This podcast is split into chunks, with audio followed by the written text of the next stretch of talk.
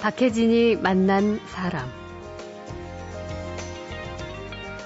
열심히 치열하게 뛰어온 인생. 문득 지난 시간을 돌아보며 지금 내가 서 있는 인생, 또 앞으로 살아갈 인생을 지그시 바라볼 때가 있습니다. 오늘 만날 시인은 그 감회를 이렇게 써내려갔습니다. 내 인생의 시간은 오후 3시에서 5시 사이에 와 있다.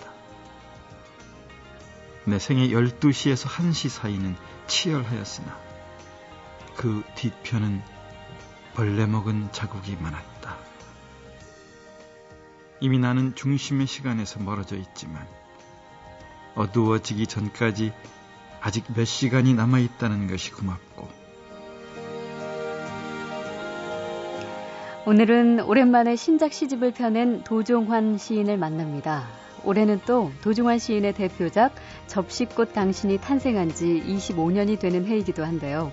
국민적인 사랑을 받은 이 시집 때문에 정작 시인 본인은 당시 교육당국으로부터 추궁과 불이익을 당하기도 했습니다. 그 원대력병원이라는 암병동에 암 환자들만 가득 모여 있는 병원에서 다들 희망이 없는 싸움을 하고 있는 모습을 보면서 음. 희망이 있는 싸움을 한번 해보면 정말 행복하겠다, 네. 원이 없겠다 예. 그런 생각이 들어서 음. 암병동이라는 시에서 희망이 있는 싸움은 행복하여라. 예. 음? 새벽을 믿는 싸움은 행복하여라 이런 시를 음. 썼는데 여기서 싸움이란 뭐냐, 여기 희망이란 뭐냐 이런 그 조사를 그 문구를 가지고 시비를 건 네, 거예요. 그, 그, 그, 그, 그 조사받고 뭐 자천당하고 뭐 그래, 음. 그랬어요. 진실한 삶이 투영된 시로 대중과 소통하는 시인 도종환. 잠시 후에 깊은 이야기 시작합니다.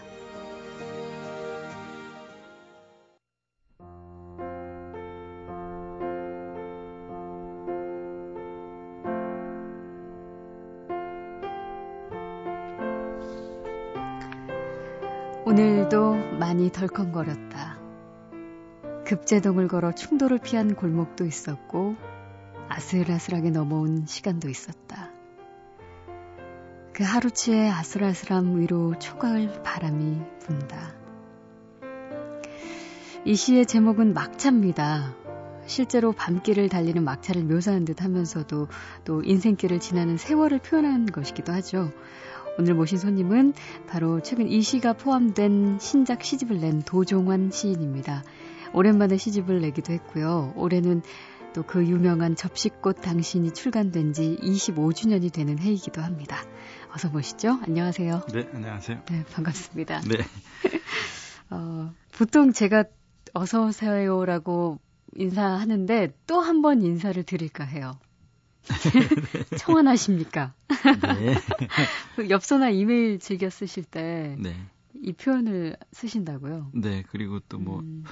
책에다 사인해달라고 말씀하시면 청안하시기 바랍니다. 이렇게 음. 써드리고 그래요. 네. 말글청 편안할 아닌데요.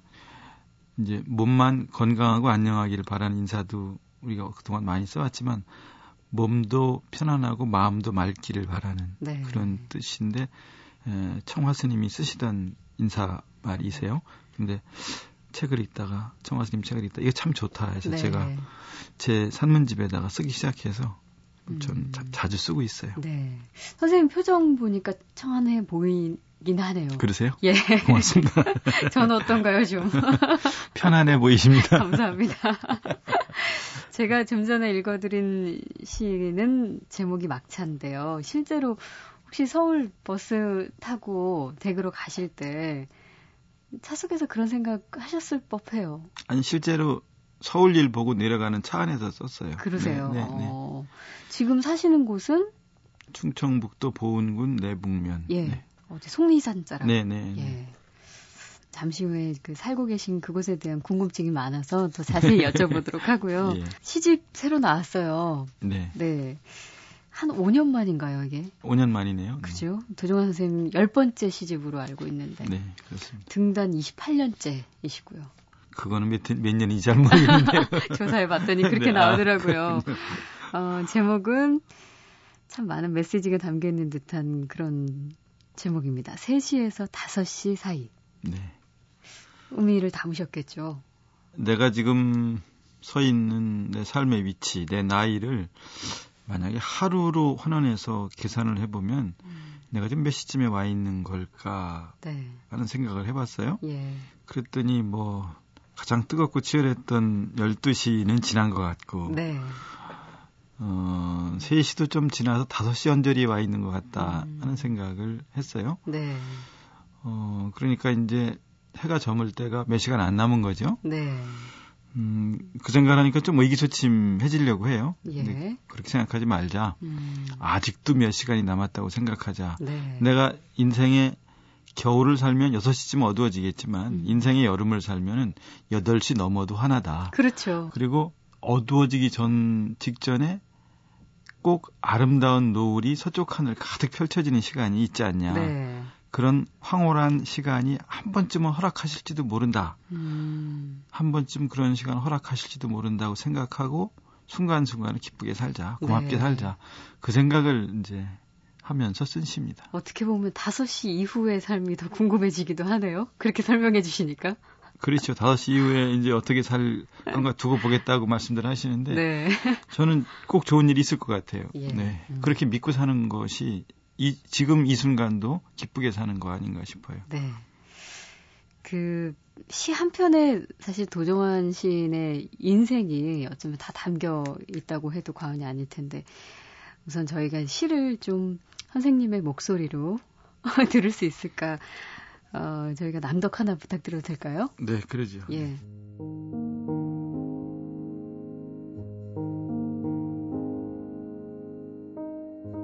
세시에서 다섯 시 사이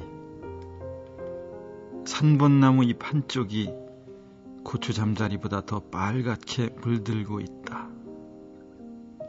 지금 우주의 계절은 가을을 지나가고 있고 내 인생의 시간은 오후 3시에서 5시 사이에 와 있다. 내 생애 12시에서 1시 사이는 치열하였으나 그 뒤편은 벌레 먹은 자국이 많았다. 이미 나는 중심의 시간에서 멀어져 있지만 어두워지기 전까지 아직 몇 시간이 남아 있다는 것이 고맙고 해가 다 저물기 전 구름을 물들이는 찬란한 노을과 황홀을 한 번은 허락하시리라는 생각만으로도 기쁘다. 머지않아 겨울이 올 것이다. 그때는 지구 북쪽 끝에 얼음이 녹아 가까운 바닷가 마을까지 얼음 조각을 흘려 보내는 날이 오리라 한다. 그때도 숲은 내 전문 육신과 그림자를 내치지 않을 것을 믿는다. 지난 봄과 여름 내가 굴참나무와 다람쥐와 아이들과 제비꽃을 얼마나 좋아하였는지 그것들을 지키기 위해 보낸 시간이 얼마나 험했는지 꽃과 나무들이 알고 있으므로 대지가 고요한 손을 들어 증거해 줄 것이다. 아직도 내게는 몇 시간이 남아 있다. 지금은 3시에서 5시 사이. 네. 어, 선생님이 읽어주시니까 더 좋네요. 낭독 자주 하시는 편이세요? 네, 뭐 신앙송 공연, 콘서트 뭐 이런 예. 거가 있어서 종종 하는 편입니다. 네. 어떨까 싶어요. 그 직접 쓰신 시를 낭송할 때 느낌은 좀 더 다르죠? 이제 물론 뭐 어, 제가 제작품에 이제 몰입되는 시간이죠. 네. 그러면서 다시 음, 시의 그 속으로 빨려 들어가는 그런 그런 시간인데요. 음. 그래도 뭐 성우 분들이 읽으시는 거하고는 이제 좀 다르죠. 전문적인 신앙송가는 아니니까요. 어. 근데 굳이 신앙송이 전문적일 필요는 없겠다는 생각을 더 하게 되는데요. 울림이 있었습니다. 박혜진이 만난 사람 오랜만에 신작 시집을 발표한 도중환 시인을 만나고 있습니다. 음, 3시에서 5시 사이 이 시를 듣다 보니까요. 3시 이전의 삶에 관한 이야기를 좀 듣고 싶어지는데요. 아예 좀 더 일찍 돌아가서 12시 이전은 어땠을까? 오전인데요. 오전에 에, 제가 이 시집에서 제 인생의 새벽에 대해서 이야기한 시가 있어요. 제 아주 어릴 적 기억은 음, 어린 제가 그 꽃밭 뒤에 있는 그런 기억이에요. 꽃밭 마당에, 예, 마당에 꽃밭이 있는데 그 마당에 피어 있는 꽃들이 곽꽃, 아. 뭐 채송화, 예. 봉숭아, 분꽃, 달리아, 맨드라미 예. 이런 꽃들이에요. 음. 어, 시골에서 흔히 볼 수 있는 꽃이고 아주 뭐 소박하기 짝이 없는 꽃인데 그런 꽃이 심어져 있는 화단 근처를 어, 좋아하면서 돌아다닌 그런 네. 기억이 있어요. 그런 꽃밭이 함께 남아 있다는 것이 참 고맙다 그런 생각을 합니다. 선생님께서 그 작품 활동하실 때 오래도록 화두가 됐던 것도 꽃이고 역시 그 인생의 뭐랄까 주제가 될 만한 것도 꽃인 네. 이유가 네. 바로 네. 첫 기억, 첫 새벽의 그 화단의 여러 가지 수수한 꽃 속의 기억 때문이 아닐까. 그때 그, 멋지네요. 그런 그런 게 정서적으로 참 좋은 것 같아요. 어릴 네. 때 어릴 때 그런 농촌에서 어, 어린 시절을 보내는 그런 것들이 음. 정서적으로는 참 좋은 영향을 사람에게 주는 것 같아요. 네. 그러면서 특히 저는 또 이렇게 이쪽 문학 쪽에 음. 일을 하면서 하니까 그게 서로 잘 이렇게 음, 어우러져서 좋은 영향으로 작용을 한 게 된 것 같고요. 예. 그 이후는 그 시골의 삶이라는 게 이제 가난하고 어렵고 힘들고 음. 이런 걸로 이어졌지만 네. 뭐 저만 그런 게 아니라 그 시절엔 다하게 음. 우리나라 많은 사람들이 힘들고 네. 어려운 어, 유년기들을 보냈으니까 음. 그렇게 이어졌다 하더라도 그런 기억이 저한테 남아 있는 것이 저는 고맙죠. 네.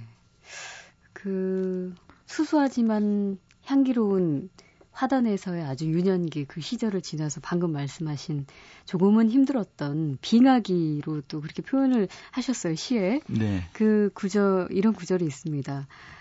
빙하기로부터 시작한 내 어린 날의 결빙이 언제 풀릴지 그때는 짐작할 수 없었다. 월세 2천원짜리 쪽방에 기거하던 동안 연탄불이 자주 꺼졌다.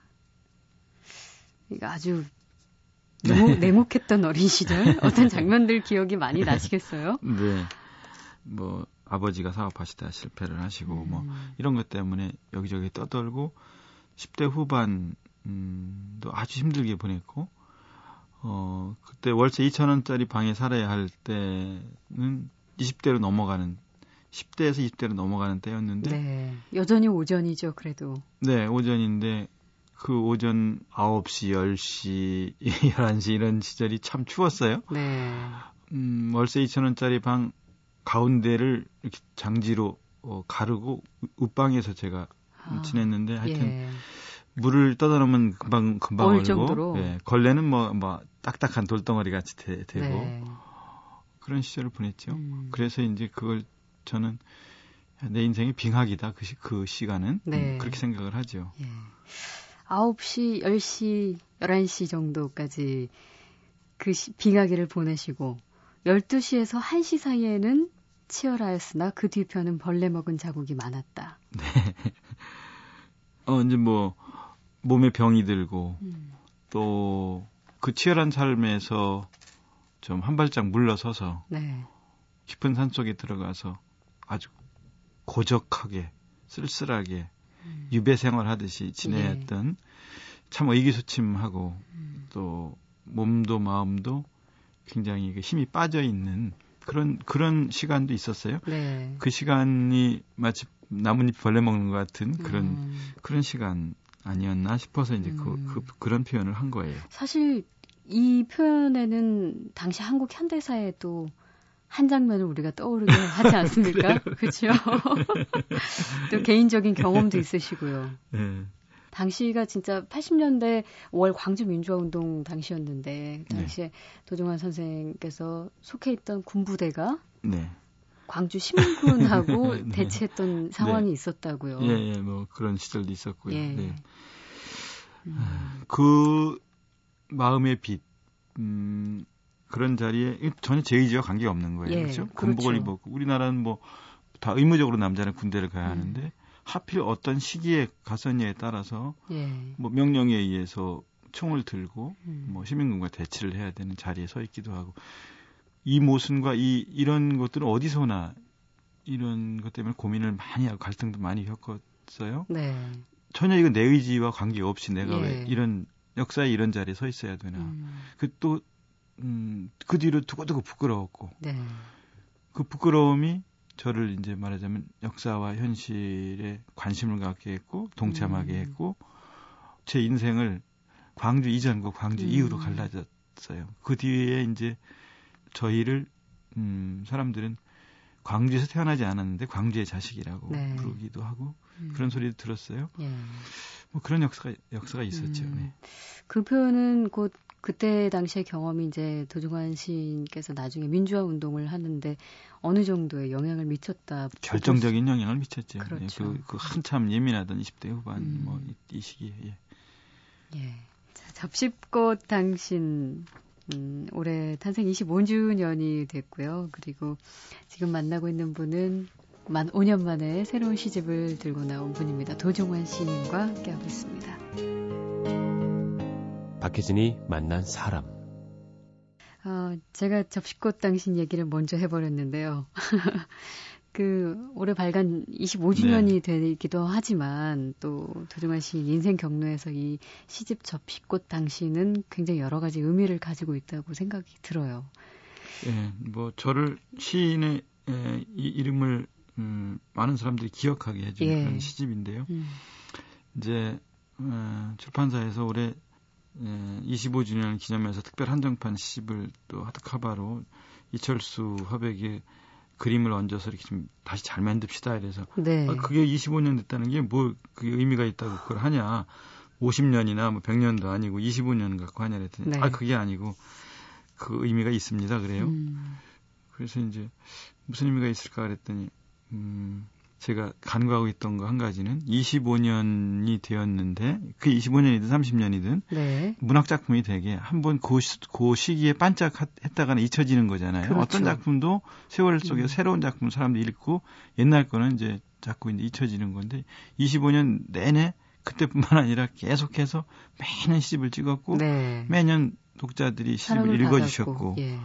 음, 세대를 건너서 어, 음. 이게 읽히고 어, 있다는 생각을 하니까 아 이건 내가 분에 넘치는 사랑을 받고 있는 거다 너무 네. 고마운 거다 예. 그런 의미에서 내가 고맙게 생각해야 하는데 이걸 음. 별거 아닌 것처럼 말을 한 것은 내가 좀 오만한 그런 태도였다는 네. 생각을 하게 네, 되었죠. 그런데 새로운 사실을 제가 준비하면서 알게 됐는데요. 원래 네. 접시꽃 당신 이 시집을 원래 이 시집을 좀 내보자 해서 시작한 것이 아니라 다른 시인 작품들과 함께하는 공동 시집에 냈던 것을 편집자가 보고 네.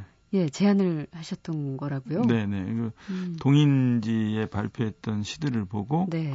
어, 실천문학에서 근무했던 김사인 시인이 어, 시집을 내자고 해요. 그래서 음. 아주 제가 절대 안 된다 이건. 예, 이건 예. 지금 시대가 어떤 시대인데 이런 개인적인 얘기를 시집을 엮는단 말이냐? 요구도 먹는다 안 네. 된다 이건 반대를 했어요. 그랬더니 계속 뭐라 그러냐면 그럼 언제까지 이런 이런 상태에 계속 있을 거냐? 네. 마음을 정리해야 된다고 생각하지 않냐? 음. 마음을 정리하기 위해서도 시집으로 이렇게 묶을 필요가 있다고 생각한다. 이제 그렇게 그쪽에서 이제 설득하는 말을 했고 그건 또 맞는 것 같다. 이렇게 네. 해서 이제 시집을 내고 조마조마했어요. 요거 요거도 먹을까봐 개인적인 이런 얘기를 누가 시집으로 내냐 그럴까봐. 근데 독자들께 요거도 먹을까봐요. 예, 독자와 뭐 또 사회 또 문, 문단에 네. 지금 시대가 80년대 음... 그때 80년대 시대적인 뭐, 상황상 네, 예. 그 유월항쟁으로 가, 가기 음. 직전에 그런 상황이었어요. 그 85년, 86년 이런 그렇죠. 때가. 예.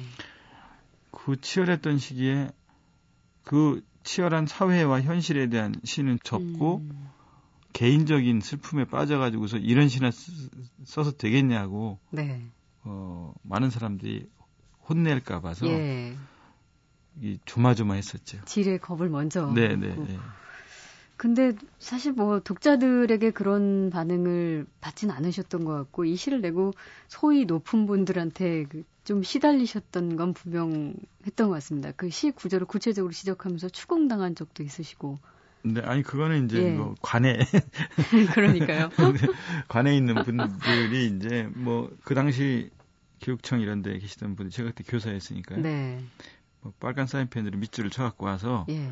이런 시를 쓰면 어떡하냐, 이 시에 들어있는 의미가 뭐냐, 음. 막 조사를 하고 뭐 그러신 적이 있었어요. 예를 들어서 그 원대력병원이라는 암병동에 암 환자들만 가득 모여 있는 병원에서 다들 희망이 없는 싸움을 하고 있는 모습을 보면서 음. 희망이 있는 싸움을 한번 해보면 정말 행복하겠다, 네. 원이 없겠다 예. 그런 생각이 들어서 음. 안병동이라는 시에서 희망이 있는 싸움을 행복하여라. 예.